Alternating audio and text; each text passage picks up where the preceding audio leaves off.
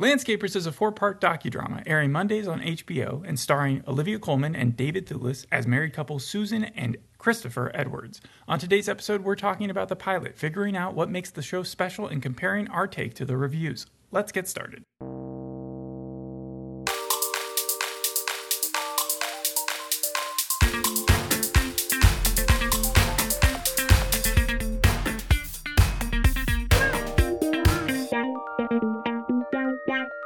You refer to this show as a docudrama, but from what I've heard, this is like a satire, drama, romance, uh, surreal comedy. It's like- surreal. Definitely surreal. I've heard that they like it's just genre mashing though. Like they threw in the kitchen sink with this type of thing. Hmm. It's old school. Like it felt like it was shot at a different time. Think Masters of None season four. With Master of None, it was a lot of one shot takes. It was like, grainy. Yeah, but from It looked like it wasn't shot in but what I learned, 2020. but from here, I like they had like in the script because they go into like a different alternative reality world, right? Where it's like kind of making fun of film, like literally. it's not the- making fun of film. It's paying homage to it. You have scenes that reminded me of like Shape of Water, Citizen Kane, Wes Anderson, Detective Noir from like back in the day, but and also like Mank, but never anything so egregious that it was like Really, because from what I learned, it like the di- directorial aspect of it has been praised a lot, but Yeah, they the- said that it gets kind of boring by the end of the first episode because they do it so much. They go into the staging, the the set design, the attention to detail from the clothes, the old TV, the bland colors, the soundtrack down to the creaky floorboards, the mix of French and English, where sometimes we're not getting subtitles to represent how confused the characters are.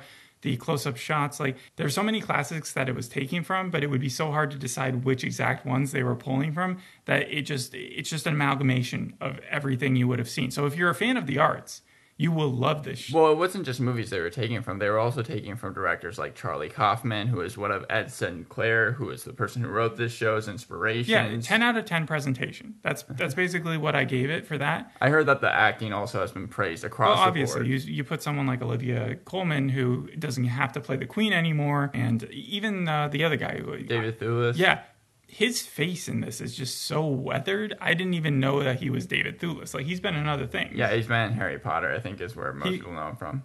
is he Lupin? I think he was Lupin. It seemed like they were going for awards though, because every single review I read said that they, it wasn't just like these were You're trying to, like- performances. it was it was they like they were saying it You're was putting it great. into a box like it was fishing for it's like it's like when you cast Meryl Streep and Tom Hanks in that one movie, like knowing that it's going to be Oscar bait. well the post. But here though, like every single review, even the ones that didn't like the show, said that their acting is like phenomenal. I mean, their acting is their acting. It's it's good.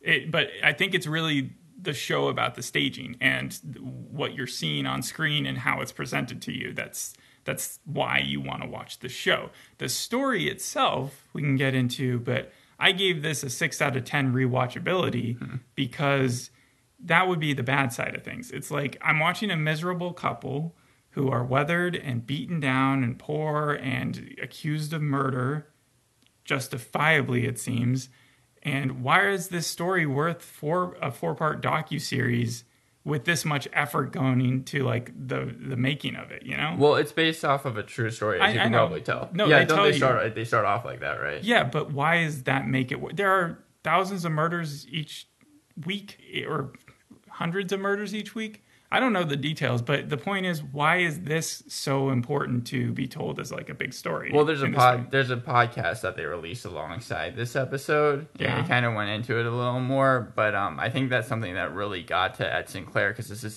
his first time I think that he wrote a show. He's married to Olivia Colman. He was talking about um, one specific detail in which the people that uh, the two are accused of murdering, the parents, The of. The, of olivia colman or her character susan right? They were not heard from for 15 years. Yes, this is So- all in the first episode. Yeah, so I think that like when they they they focus deep on that. What's in the, the, point? What do you get? So people that, murder people and then they bury the body and Well, then I mean, now as- this is as of so far they've given away like everything, even where they go. Like it's like 2014, they were sent away to prison and now they still say that they're innocent. Why give away that ending at the first few I minutes? have heard. I have heard of that that being a complaint. Like people are like, this is giving away so much at the very beginning. You're not leaving a lot. so yeah, it barely passes in the rewatchability because I wouldn't want to sit through it knowing what I know about it. However, if I was just sitting there looking for the appreciation to the arts, I would be very for it. Or if I was a bigger fan of like docudramas, I would probably be more into it. I would give the overall rating a seven or eight out of ten, depending on those factors. Um, This I is think like the first time you watched it, kind of, is what you're talking about with overall rating, right? Yeah, but if you really like interesting filmmaking and like just out of the box kind of filmmaking, like even the Susan character is like a huge fan of the movie. So I think we're seeing it sort of from her perspective because she's obsessed with classic films. Yeah, there's a reason for that. Um, I'm not sure if they give it away in the episode, so I won't say it here. But yeah, no, it has a ton of filmmaking trips. I, I heard they break the fourth wall also in this, right? And there's like shot through keyhole cinematography, that, that type of thing is what you're talking about. They haven't talked to the camera at all. Really? Okay, yeah. Because from what I heard, that's like something that happens in The, the, the only time they I, that you could say they broke the fourth wall is at the very beginning when they're like cut action and then it seemed like the entire story started. Right, yeah, no, because I heard that like with the um, what was the Oscar I think scenes from a marriage. That's what I was expecting when you like actually saw the sets like outside of just the TV show. Mm-hmm. It, it would did it remind you of that at all? in Scenes of a Marriage, I remember there being a couch and a couple. I, this, other than them being a couple, is much different because you have all of France where they're running around trying to kind of just escape the law, and then you have in England where, or Mansfield, where they're asking the couple to come back so they can ask them questions. Right, and and how do they do that? They just email them. but it wa- wasn't that supposed to be funny? Because like Yeah, the- there's dark com- comedic elements. The police storyline is definitely funnier than the couple storyline. William and Patricia Wycherley, that's the name of the dead uh, in-laws, I guess. They they're neighbors. Nigel, he like talks through a hedge, like some sort of home improvement character.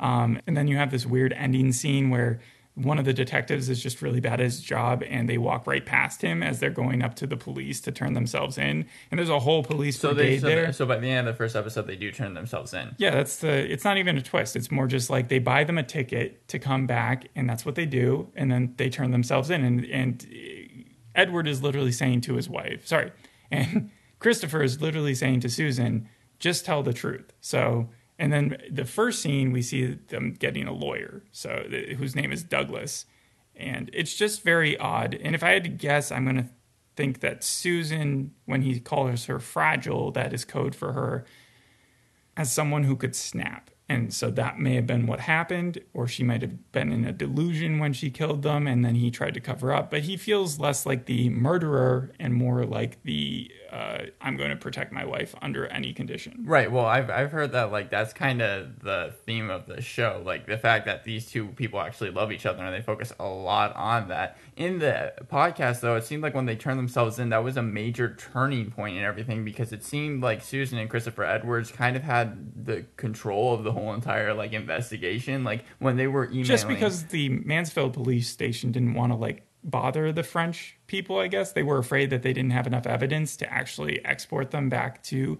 uh, England, and so they were just letting them go. Right, but in the in the like, it seemed like the power was always in their hands, and I'm wondering and if that's the it. show That's, that's ever- just why they were on the run. They had no money. They were desperate beyond all. That's why he ended up even telling his stepmother about the murders. He called this lady named Tabitha, and Tabitha then reported them to the police. they had they had no money. Absolutely none. Zilch. They are poor as poor can be. They have these scenes in France where they are in this very bare apartment that's just tan everywhere, that no furniture except for these big bulky TVs. And this is back in 2012, so obviously you can afford better than that most or most people can. And he can't get a job anywhere. That's because he doesn't speak French that well. And so he's asking for money from Tabitha and in return he has to explain why he's been absent for so long and he says don't tell the police but i'm i, I had to bury some bodies But do they explain uh, like what they use the money for? Because that's a big What part money? of the series. Well, like they the there is no money so far does she try? Does she have a pen pal at all? That she says the famous uh, actor's name of Gerard Depardieu. Does she Yes. say she's pen pals with him? well she doesn't say it but she sends or he gets a, a letter from gerard right and it has a hundred euros in it Okay. that, that's it And then when we were walking back through the train that they were heading back to England on, they said they recognized Gerard there, but like not really. Like it was just someone who looked like him. Do you, do they show any film memorabilia Yes, at all? I mean they split between some spaghetti westerns sometimes, and then she at the very beginning she's buying a poster that's like an original Gary Cooper and uh, Grace Kelly or some, someone of who's those type of famous people on the poster, and she buys it without telling him how expensive it was and blah blah blah blah blah. Right, so she's spending the money on a lot of film memorabilia, is what you're saying. You're saying the money, like there's a huge stash Well, of money, saying- and we we don't see a huge stash of money in this first I, episode. I, I'm trying to be kind of very careful with my words, but Edward Sinclair said the, the most bizarre bits of the uh, the show, the things that you saw, aside from the surrealness, was really the stuff that was actually true to form. Like when they were sending the emails back and forth, the funny thing that Christopher Edwards would do was, even though like they were uh, emailing murder suspects, he would be very formal and cordial in his emails, and Yeah. so like when they were sending it back and forth, even though it was over this very serious subject, both like the police investigators and Christopher Edwards himself would just actually be like really nice to each other, Mm-hmm. which I thought would be something that like would maybe come through in the show, kind of where the dark humor is. My, I'm wondering. no, it was a huge plot point in the show. So you see it throughout the episode, them emailing each There's other. two it- emails that were sent, and it's just him. You hear the narration as he's writing the email of basically just formally saying, "We're actually kind of busy right now. We don't think we're going to make it back to England, but we would be happy to help with the investigation when we get back."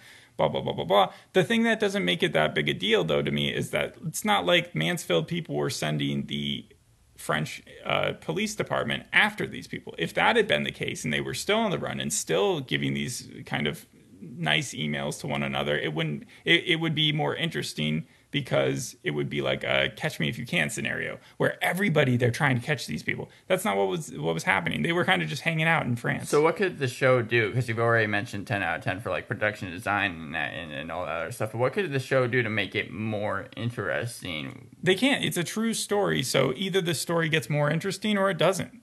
But I have to imagine that HBO didn't greenlight this for just the typical run of the mill murder scenario because you get all those all the time and we can watch that on Dateline. Like it's not that big a deal.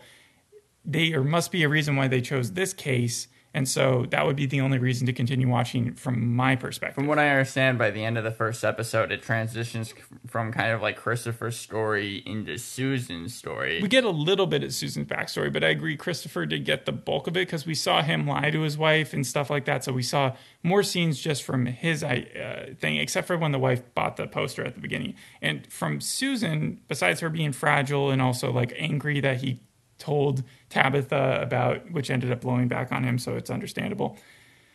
Susan, it seems like, has some post traumatic stress disorder or Yeah. something like that from her parents. So maybe there was a reason why she may have shot them, but we do find out that they were shot. And there's no reason to think that it was a different person. So when they said at the beginning they maintain their innocence, uh, and then they show us this episode, it doesn't seem like there's any room for that to go anywhere. in So the- from the murderer's perspective, it's not like you feel a lot of sympathy for them. You're saying that you just kind of do want the cops to end up catching them, which they do at the end of the first episode. not really catching them, they kind of just turn It- themselves yeah, in. themselves. I, I did find it funny that uh, David Thewlis, again, who plays Christopher Edwards, apparently the actual Christopher Edwards, who's in jail now. Uh, They're both in jail, aren't they? yeah, they're both in jail, but he actually saw the trailer for the show, Yeah. and so You know what he reminds me? Go ahead. Yeah. I, I, it was just the fact that David Thewlis said himself that when he learned about that actual fact, he, he was very unnerved by it. I read that Jared Leto, in preparation for his Joker role, met with a bunch of serial killers and like people who are on death row and stuff just to get in their mindset. And it's like some people do that, and some people are kind of freaked out when they hear people are doing that. Well, in that same sort of like uh, context, the show had this thing called the Bible, um, but behind the scenes that like I've heard of that. just a ton of things. That, of a ton of like storylines and like different things from the show that they were thinking about how they could put From in the podcast? I No. thought you said it was based on a podcast. Or No, no, no. They, just made they a released podcast. a podcast along with. So the Bible is the true stuff about what happened. Yeah, exactly. Yeah, you said the show. Yeah. Christopher's character reminded me of the American Gothic painting, like his expression. We only see him ever really smile in Susan's imagination. What's the American Gothic painting? Because I never, I never saw the, The show. one with the two farmers and one's holding Oh, the actual- that's- okay, the American actual- Gothic. this show has been compared to American Crime Story.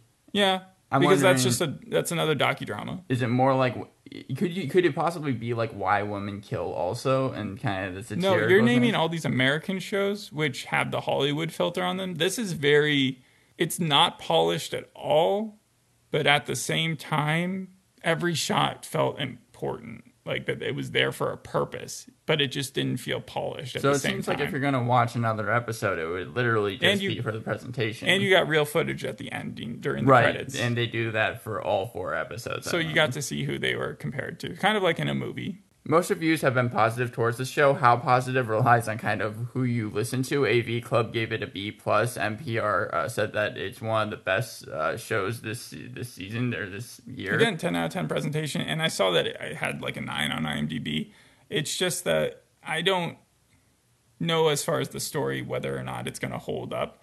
But every time I did get bored of sort of that part of it, I just looked for some form of shot that they were going to do next that was going to be impressive. Yeah, they, and- they and did just try to didn't. load up just the cinematography with a ton of information. Again, that's been said throughout the whole entire, all the reviews I've read have, have said that. Mm-hmm. Overall, you said you give the show a seven. Um, I'm not sure what it has on IMDb. I, at least today, whenever I've gone on IMDb, it just has not worked. So I don't know if the system is like down or anything like that. It broke IMDb. It's on at Monday nights at 9. If you're interested, uh, anything else you want to say? No, that's about it. All right. Thanks for listening. We'll see you on the next episode. Bye.